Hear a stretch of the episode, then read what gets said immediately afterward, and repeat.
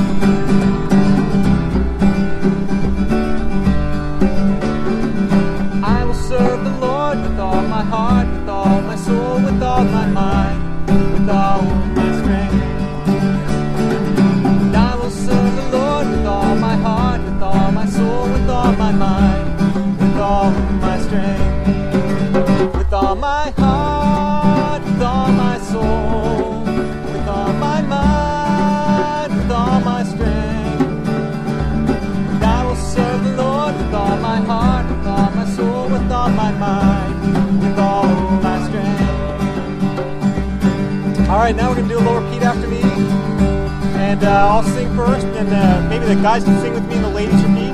Try that.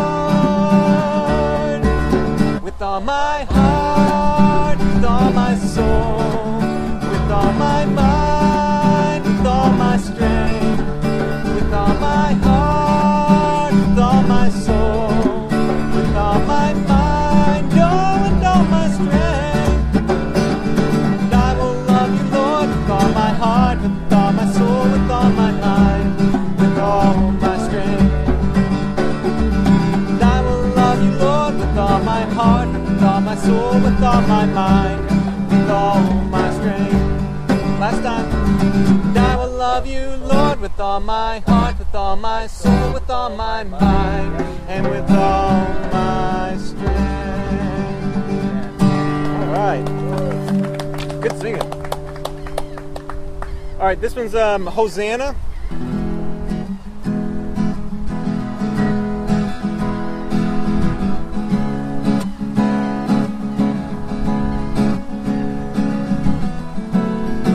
I see the King of Glory coming on a clouds of fire. The whole earth shakes. The whole earth shakes. I see the King of Glory. To find. The whole earth shakes. The whole earth shakes. I see his love and mercy. I see his love and mercy. Washing over all our sin. Washing over all our sin. The people sing. The people sing. The people sing.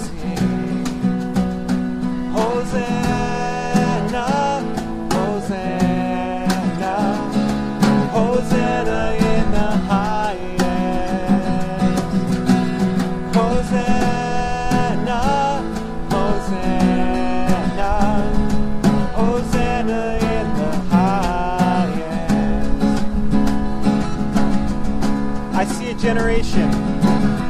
I see a generation rising up to take their place. Rising up to take their place with selfless faith, selfless faith, selfless faith. I see love and mercy washing over all our sin, washing over all our sin. The people sing, the people sing.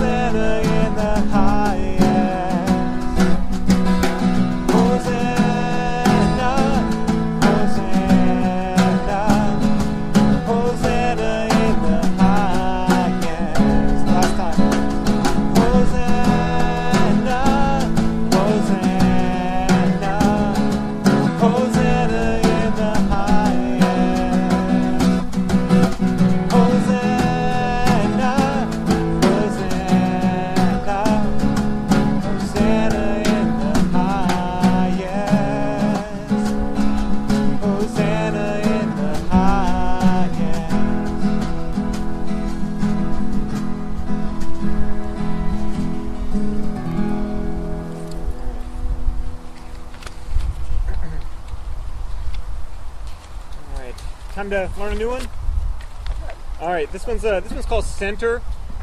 Really simple words. So I think it'll be good for the good for the beach. And I'm gonna use the pages. There we go.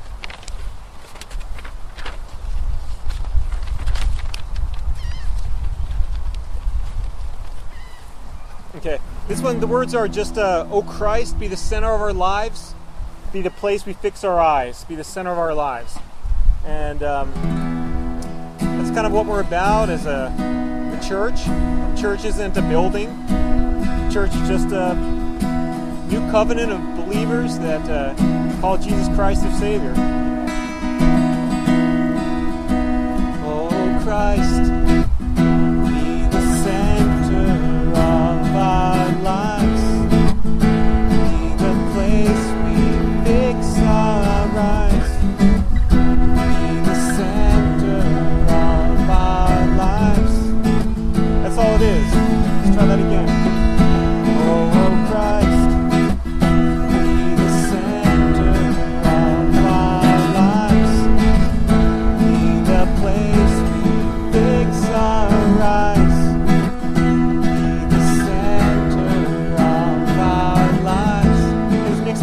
those you hold everything together.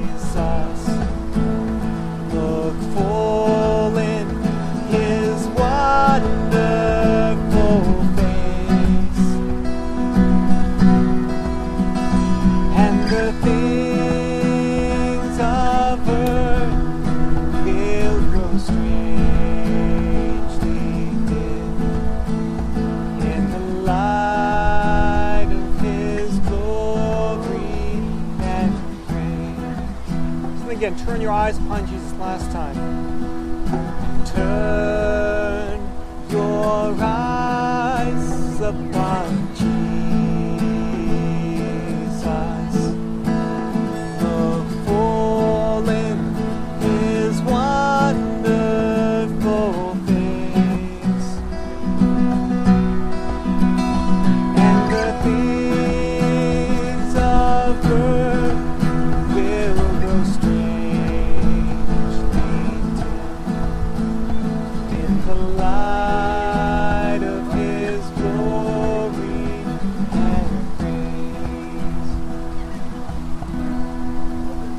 Let me read real quickly Amos chapter 9. And uh, I'm not particularly sure why I wanted to pick this today, but I think it's bound to fit something. Uh, something touched me, and is what I'm trying to say, and uh, we'll get to it eventually, I'm sure. Amos chapter 9. I saw the Lord standing by the altar, and he said, Strike the doorposts, that the thresholds may shake, and break them on the heads of them all. I will slay the last of them with the sword. He who flees from them shall not get away, and he who escapes from them shall not be delivered. Though they dig into hell, from there my hand shall take them. Though they climb up to heaven, from there I will bring them down. And though they hide themselves on the top of Carmel, from there I will search and take them. Though they hide from my sight at the bottom of the sea, from there I will command the serpent, and it shall bite them. Though they go into captivity before their enemies, from there I will command the sword, and it shall slay them. I will set my eyes on them for harm, and not for good. The Lord of hosts, he who touches the earth and it melts, and all who dwell there mourn. All of it shall swell like the river, and subside like the river of Egypt. He who builds his lairs in the sky, and has founded his strata in the earth, who calls for the waters of the sea and pours them out on the face of the earth, the Lord is his name.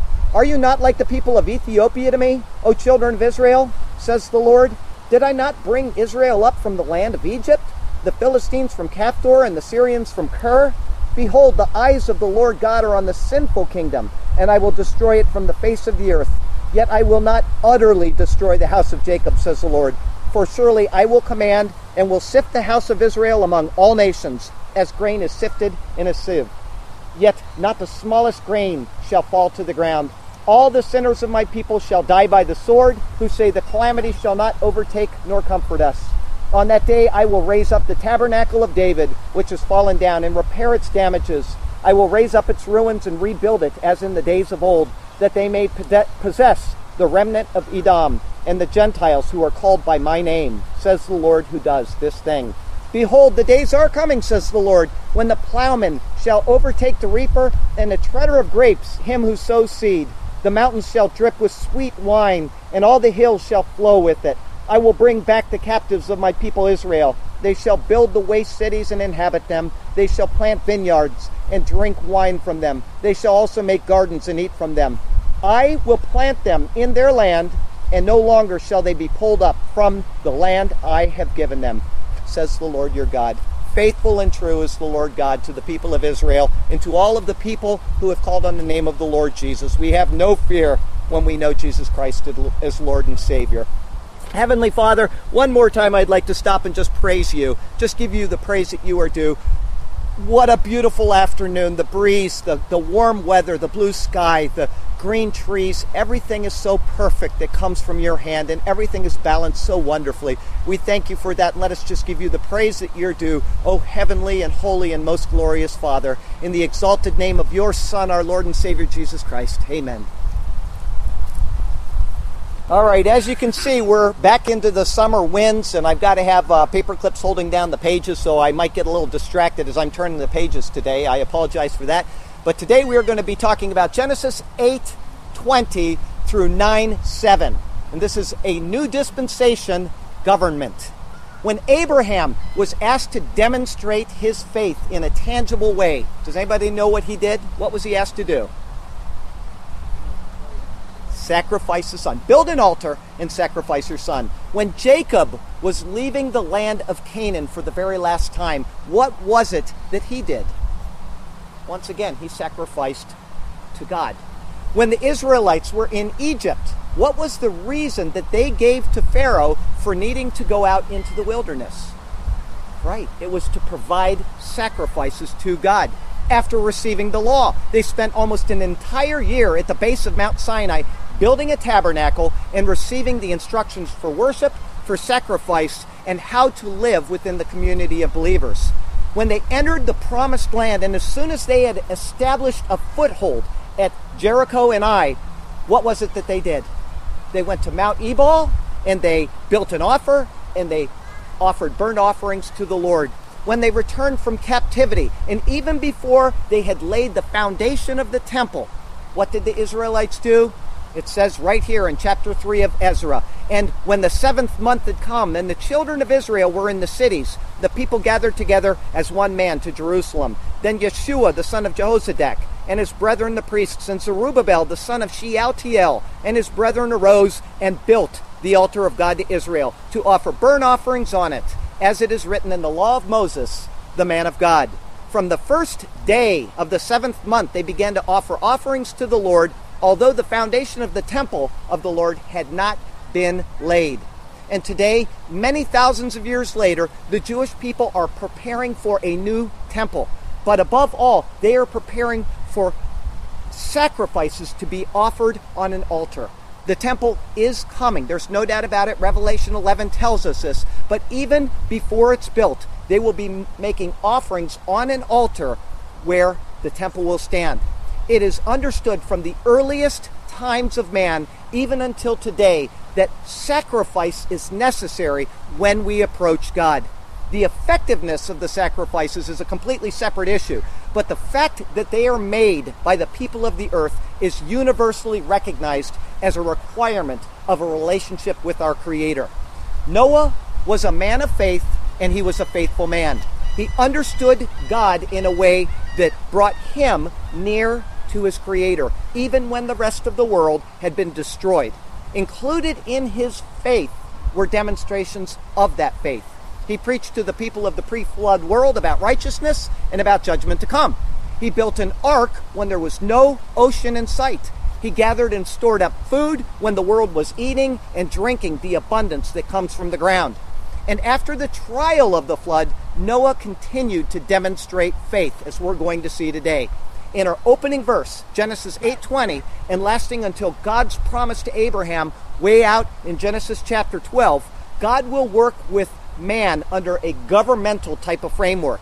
This is the third of seven types of workings between God and man. We call them dispensations. And it leads to our text verse today, which is Romans 13 1 through 7. Let every soul be subject to the governing authorities, for there is no authority except from God, and the authorities that exist are appointed by God. Therefore, whoever resists the authority resists the ordinance of God and those who resist will bring judgment on themselves. For rulers are not a terror to good works, but to evil. Do you want to be unafraid of the authority? Do what is good.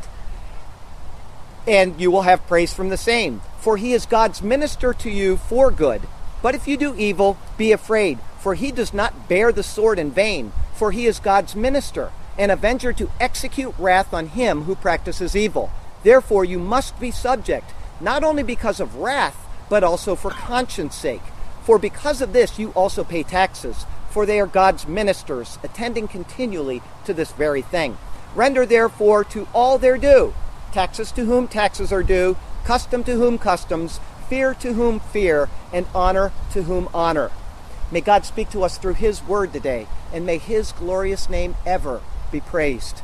Our first thought of the day is gratitude and promises. Verse 20 then Noah built an altar to the Lord and took of every clean animal and of every clean bird and offered burnt offerings on the altar. Now, in our last sermon last week, we saw that that was the first day of the first month of the year. This is the exact same day that Ezra offered his sacrifices on the altar they had built even before the temple had been built in Jerusalem. And as I said last week, it is also the exact same day that our Lord and Savior Jesus Christ was born in a little town called Bethlehem. So the first day of the first month of the creation calendar or the first day of the seventh month of the redemption calendar is a very important day in biblical history. And right here in this verse was the first time that the Bible mentions the word altar.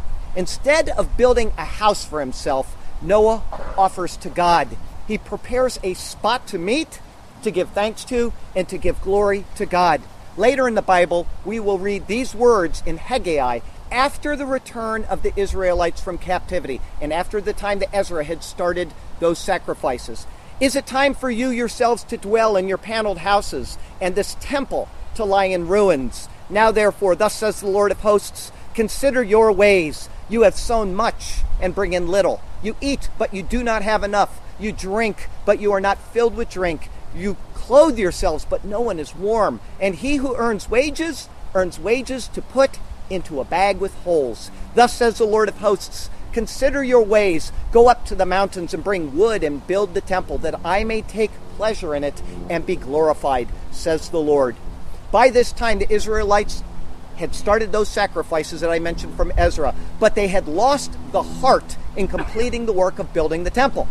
One thing that I noticed as I was traveling around America back in 2010 is that most of the older towns in the land, the oldest building in that town and the one that was most centrally located was the church. Towns were built around the church and centered on the faith and the mode of the worship of the people who settled there. When the Mayflower pulled up to the shore of America in 1620, the first thing that they did was to write and agree to the Mayflower Compact and then to set a cross on the shore of the land. And I want you all to know that this is the only, only the second nation in human history to be established on a covenant with God. The first one is Israel at Mount Sinai, and what happened is God established a covenant with the people. In America, when the Mayflower Compact was written, they wrote a covenant from the people to God, making certain promises. And as we're going to see in the Mayflower Compact, this included every ordinance, every constitution, everything that would come after that. So it pertains to everything that we do as human beings in America today. In the name of God, amen. We whose names are underwritten, the loyal subjects of our dread sovereign, Lord King James, by the grace of God, of Great Britain, France, and Ireland, King, defender of the faith, etc., having undertaken for the glory of God and advancements of the Christian faith in honor of our king and country a voyage to plant the first colony in the northern parts of Virginia, do by these presents solemnly and mutually in the presence of God and one another covenant and combine ourselves together into a civil body politic for our better ordering and preservation and furtherance of the ends aforesaid, and by virtue heretofore to enact constitute, and frame such just and equal laws, ordinances, acts, constitutions, and offices from time to time as shall be thought most meet and convenient for the general good of the colony, unto which we promise all due submission and obedience. America was established in order to further the gospel of Jesus Christ and for the glory of God. And how far we have fallen from that precept in modern America. Unfortunately, Unfortunately, the first thing that is built when a modern town is established is either a shopping mall or a sports arena.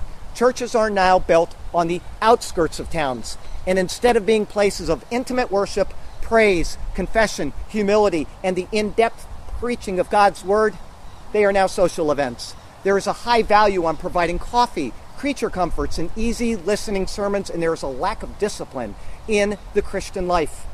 This is the state of walking with God today. The sanctity and reverence for the altar is a secondary thought, not the first obligation of the purchased and redeemed soul, which necessitated the death of Jesus Christ on a cross. But Noah first built an altar, a place for sacrifice. Now, whether earlier offerings in the Bible included altars or not is not mentioned.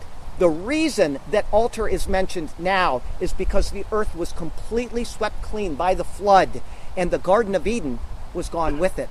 The Lord is now on high, and his presence is withdrawn from the earth, and it will not return to dwell again until the time of Moses when the tabernacle is built. And so the so because of this, the altar is used to burn sacrifices which will symbolically lift the smoke on high to his dwelling place.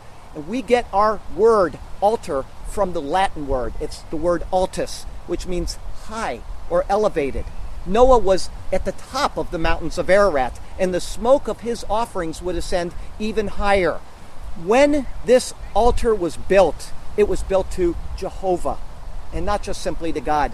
Jehovah is the Lord. He is the covenant keeping God who has proven himself true to the promise that he made to Noah. And because of this, Noah offered of every clean animal and of every clean bird. By offering from the complete set of these animals and birds, it was a demonstration of his thanksgiving for his complete deliverance. And in this passage, the term olah is used for a burnt offering. This offering is completely burned up on the altar. When an offering like this is made, it is asking God to accept the offering as a substitute for the life of the person who is offering it and asking for the mercy of God. The fire and the burning in that offering symbolize exactly that the acknowledgement that what is deserved by the offerer is the lake of fire. The animal is given as a picture of this, and Noah offered it because his life was granted to him in the midst of the death of all of the earth around him. This and all of the other offerings and sacrifices in the rest of the entire Bible point to the one thing to the work of Jesus Christ. The book of Hebrews explains these things and it shows how they point right to his final sacrifice.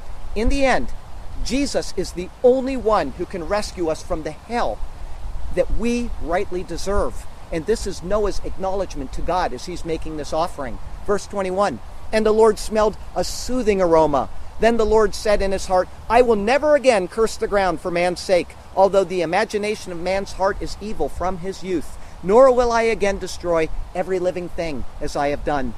It says here that the Lord smelled a soothing aroma. God does not have a nose, but the Lord Jesus Christ does. There are two ways that we can look at this verse. The first is that the eternal Christ Jesus, who is the sovereign Lord of both the Old and the New Testaments, somehow actually smelled this offering and all the other offerings that are mentioned throughout the Bible, and he enjoyed the smell. The other explanation is that it is an offering of faith by Noah. In this flame and in this smoke is the entire essence of this animal, which is being returned to God who gave it. When Noah made this offering of faith, his very heart of gratitude is ascending with the offering everything tied up in the gratitude then goes along with it as well. The thanks, the feelings of protection he received, the anticipation of a future which is promised, all of this ascends to the Lord and is therefore a soothing aroma to him. Now, the question is how can we know if this is the correct interpretation? All we need to do is to compare it to other offerings in the Bible which were not accepted. There are many, many examples of them, but we're going to look at just one from the book of Jeremiah. It says here, Hear, O earth, behold, I will certainly bring calamity on this people, the fruit of their thoughts, because they have not heeded my words, nor my law, but rejected it. For what purpose to me comes frankincense from Sheba and sweet cane from a far country? Your burnt offerings are not acceptable, nor your sacrifices sweet to me the same type of offerings are accepted or they are rejected based on the attitude of the people, not just on the type of the animal that's being offered. If the fruit of our thoughts is evil, then the offering is considered that way by God. We saw this in the account of Cain's offering all the way back in chapter 4 of Genesis.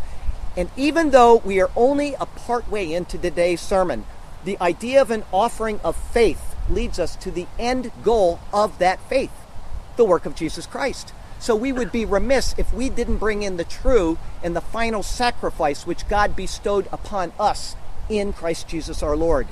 Here's what Paul writes about it. Therefore, be imitators of God as dear children, and walk in love, as Christ also has loved us and given himself for us, an offering and a sacrifice to God for a sweet smelling aroma.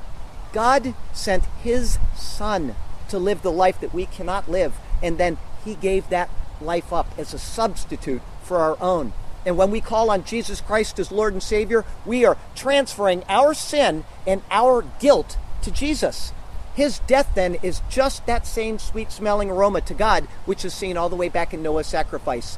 Our very heart of gratitude is flowing to God through the death of His own Son, Jesus Christ.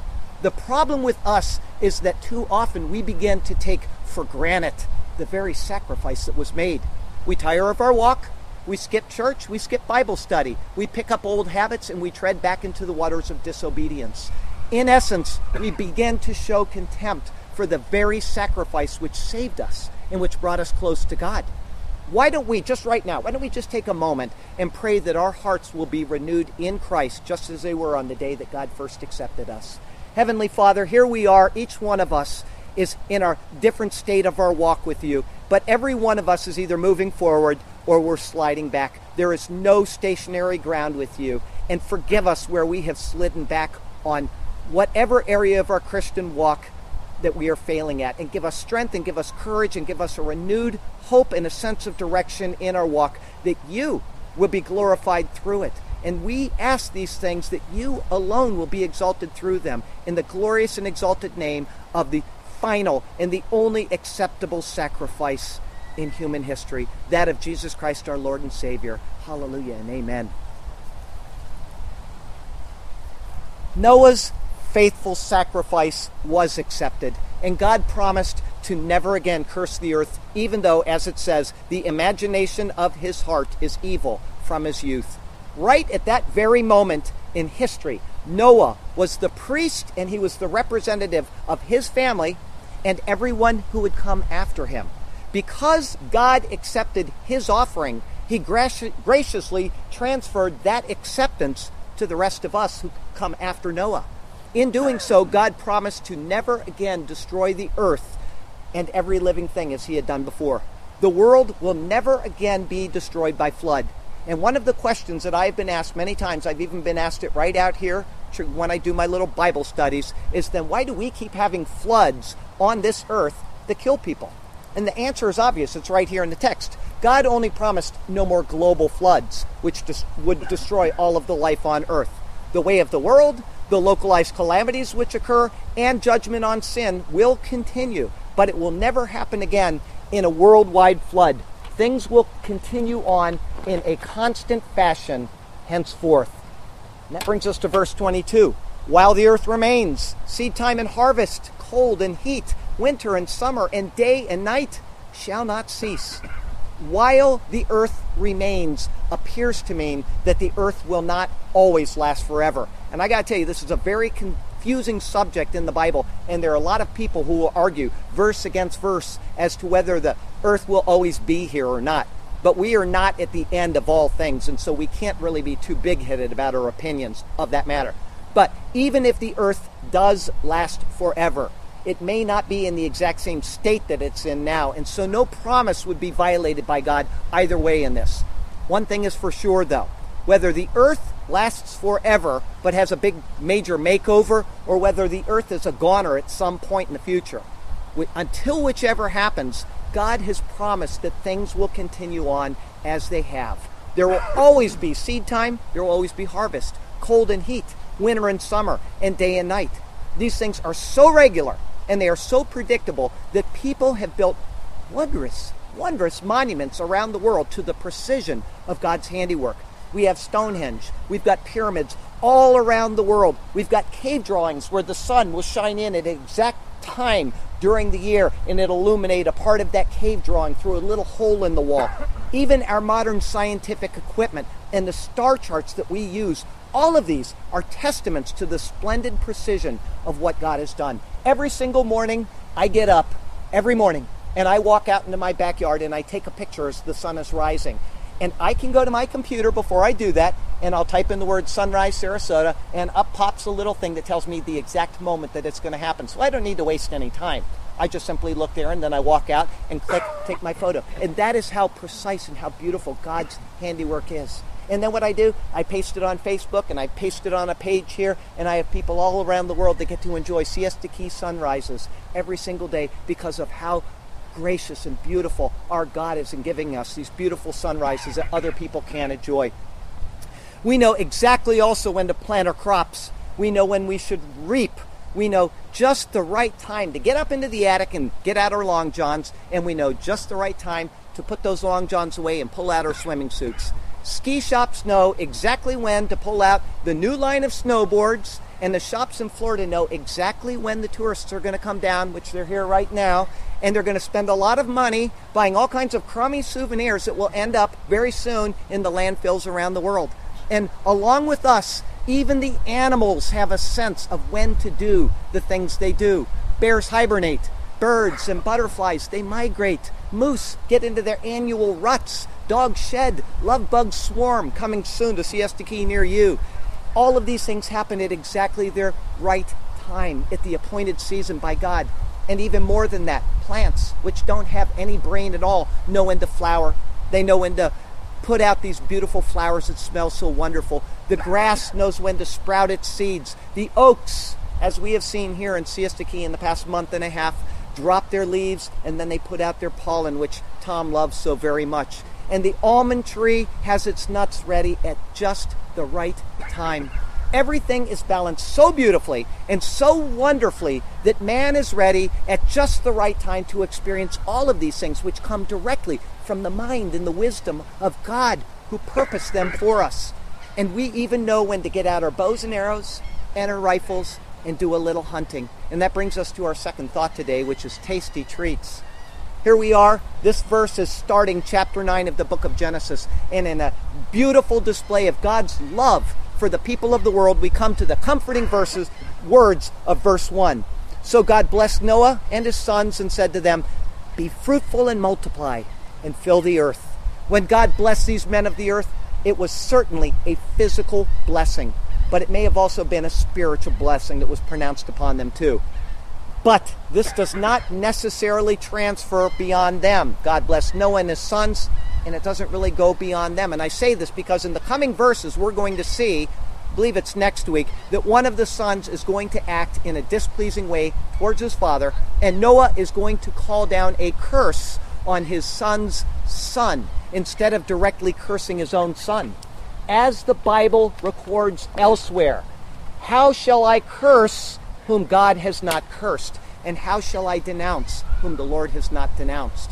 God had already blessed the son of Noah, and so he couldn't curse him for what he did. Cursing the son who had been blessed by the Lord would be a tragic mistake, and so he curses the son's son instead.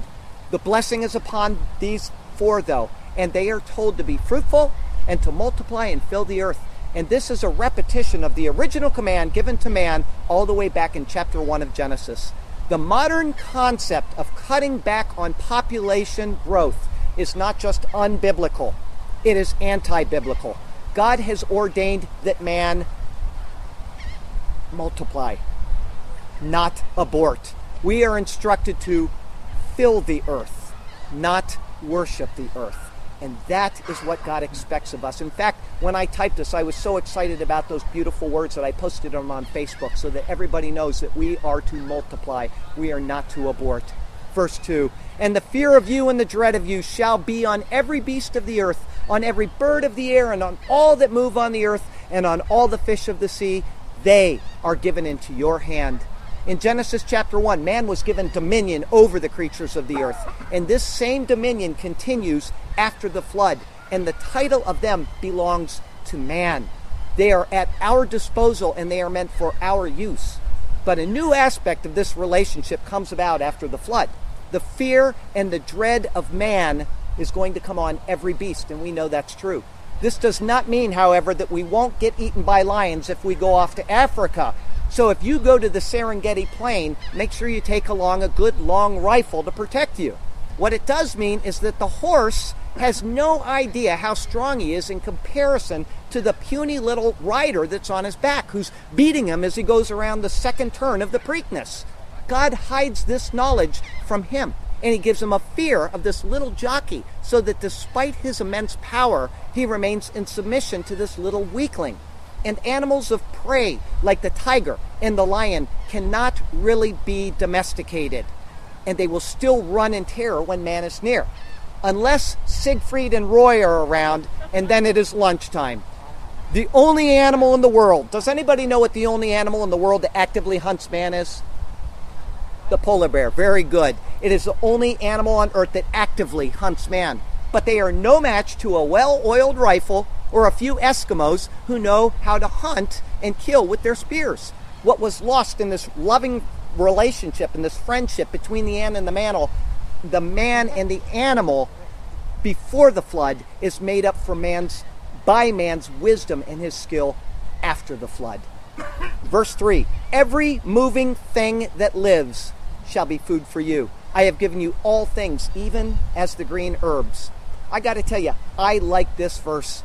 This is one of the verses that I enjoy every single day, day after day. I like hamburgers. I like lamb cutlet. I like lamb chops. I like pork chops. I like bacon and ham and sausage, and I like bologna. I love lobsters. And if crabs weren't so difficult to get the meat out of and they weren't so messy, I'd like them a lot more too. Venison is tasty. And who doesn't like chicken and turkey? This verse is pretty clear here. Every moving thing that lives shall be food for you. So I'd like to ask alligator tail soup, anybody? Until the time of the law of Moses, there was no, not a one prohibition concerning what we could or could not eat as human beings. The Mosaic law was introduced to the people of Israel. That means the people of Israel, the Jewish people, not to the church. Now, there simply is not enough time for me to cite all of the verses that tell us that the law of Moses is over and done with. But the book of Hebrews says it explicitly several times. The setting aside of the prohibition against eating certain foods is so clear and it is so detailed in the New Testament that only someone who has been brainwashed can overlook the truth of this matter. And if you struggle with this particular issue, don't.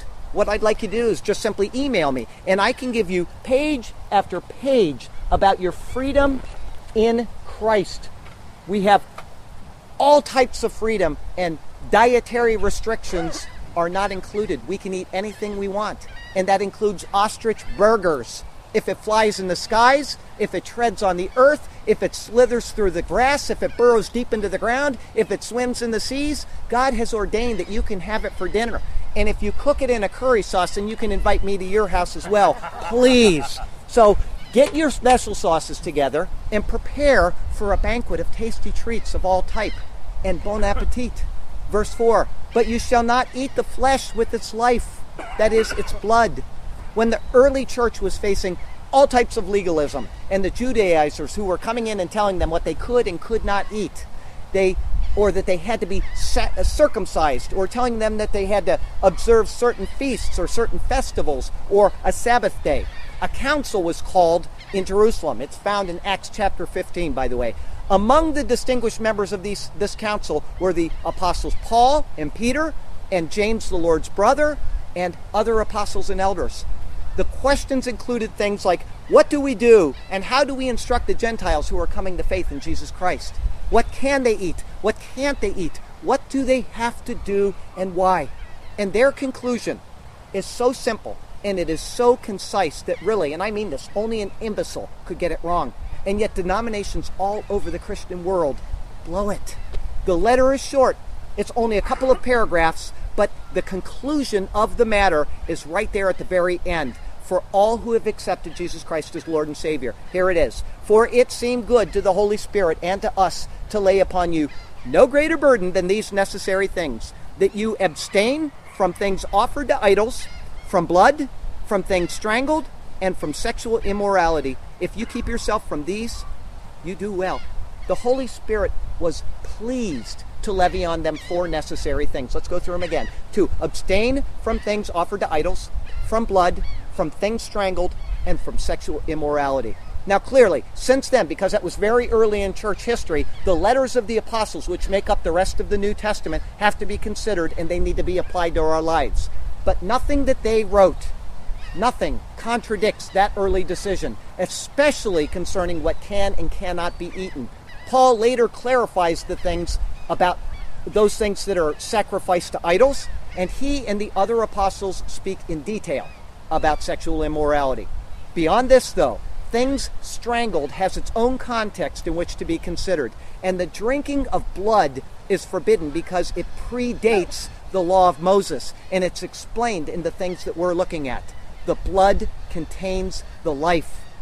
It's explained again later in the book of Leviticus, and it adds just a little bit of information. For the life of the flesh is in the blood, and I have given it to you upon the altar to make atonement for your souls. For it is the blood that makes atonement for your soul.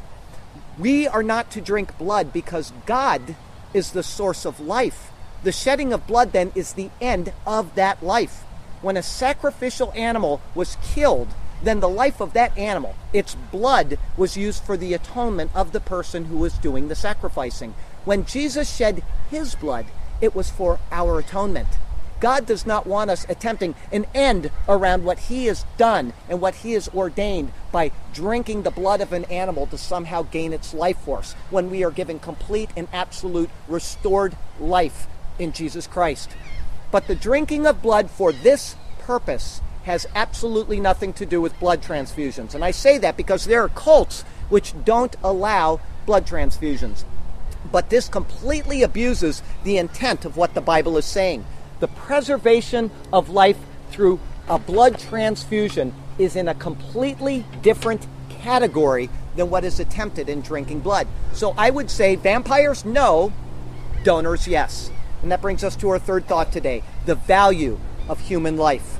Verse 5 Surely for your lifeblood I will demand a reckoning. From the hand of every beast I will require it, and from the hand of man. From the hand of every man's brother I will require the life of man. Whoever sheds man's blood, by man his blood shall be shed. For in the image of God he has made man. This here is an eternal standard set down by God. Man was created in God's image, and therefore to shed man's blood brings about a forfeiture of the blood of the one who shed that blood. Whether it is an animal that does it or another man, they are to be killed. In fact, as I've said before, Numbers 35 33 says that atonement can't be made for the land which is polluted by bloodshed except by the blood of him who shed it. And because man is created in God's image, and because the Bible gives the unborn the same rights as those who are born, the curse of abortion in a land is one of the gravest offenses that can be committed against God. There can be no atonement for the shed blood of abortion except by the termination of the life of the person who commits that abortion. And unfortunately, that's illegal in America, and so we are heaping up sins in this land because of these murders of these unborn children. And because this is a political issue, the guilt transfers to the political supporters of abortion. They are actively working against God in order to terminate life that is created in His own image. And even more unfortunately, for an entire political movement, those that elect those who support abortion do not are not held guiltless in the process either. And this may seem trivial when you walk into a voting booth, but when you vote for an abortion supporting candidate at any level of the political spectrum, you are implicitly involved in the murder of God's image bearer, and you bear the guilt of that blood. You need to think this through before you cast your votes because God demands a reckoning of the life of his image bearers, and he will demand it from you. And one more point about this verse it says, Whoever sheds man's blood, by man his blood shall be shed. If someone commits murder, the Bible does not ask us to look at his childhood and determine what made him do it. It doesn't ask us to look at his social standing or whether he was drunk or on pain meds. It says very clearly that a murderer is to be put to death. This predates the law of Moses and it is based on an attack against another bearer of God's image. People who stand outside of state executions with their little dumb signs that say, Thou shalt not kill, are not showing compassion. They are showing contempt for God. Verse 7 And as for you, be fruitful and multiply, bring forth abundantly in the earth, and multiply in it. We finish up today with this verse right here. God repeats his mandate to Noah to be fruitful and multiply the beauty of children and an earth full of God's people, created in His image, must be a delight to His heart. He created because He is love and because love is His very nature. How pleased he must be when his creation returns that love to him in praise and in worship and in adoration. He asks us to bring forth abundantly in the earth and to multiply in it. Children, as the Psalms say, are a heritage from the Lord, and we bring him honor when we get married, have children, and bring them up in the near knowledge of the fear and the admonition of the Lord. Noah built an altar. He built it to the Lord, thanking God for bringing him to a restful shore. He offered of every clean animal and of every clean bird, and to the heavens did his precious offering soar. The Lord smelled the aroma that the sacrifice did make, and in his heart he made a promise to all men I will never again curse the ground for man's sake, although there is evil in his heart as if inscribed with a pen.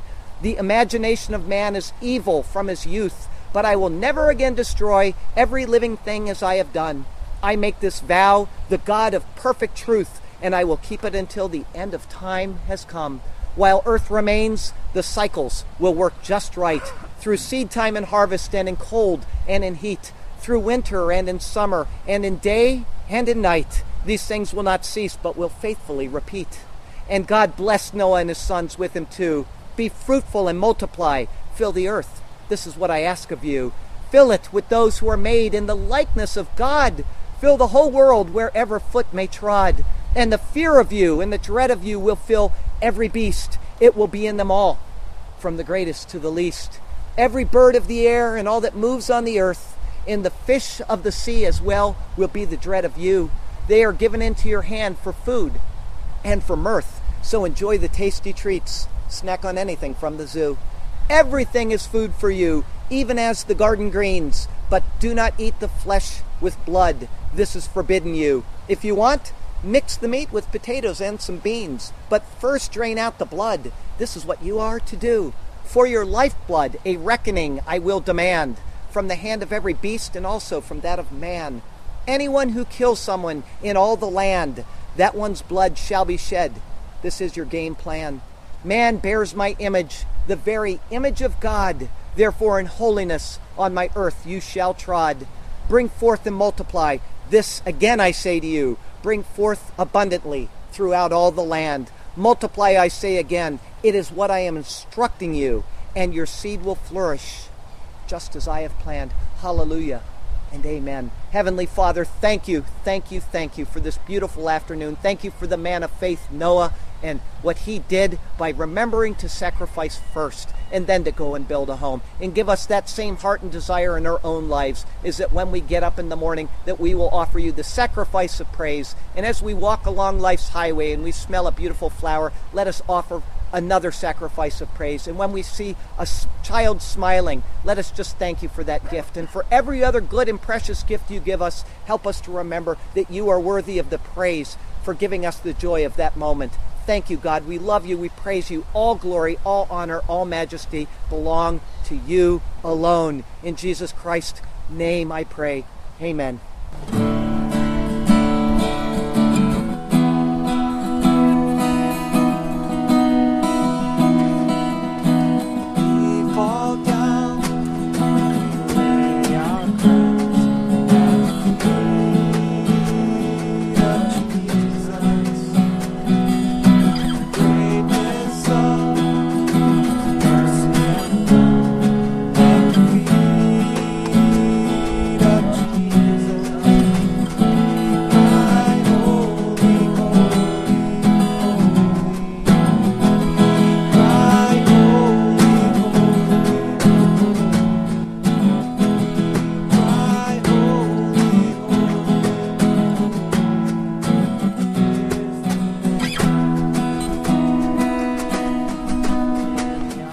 Yeberechecha Adonai v'yishmerecha. Ya'er Adonai panav eliecha v'kuneka. Yisa Adonai panav eliecha v'yasem lecha shalom. The Lord bless you and keep you. The Lord make his face shine upon you and be gracious to you. The Lord lift up his countenance upon you and give you peace. Amen.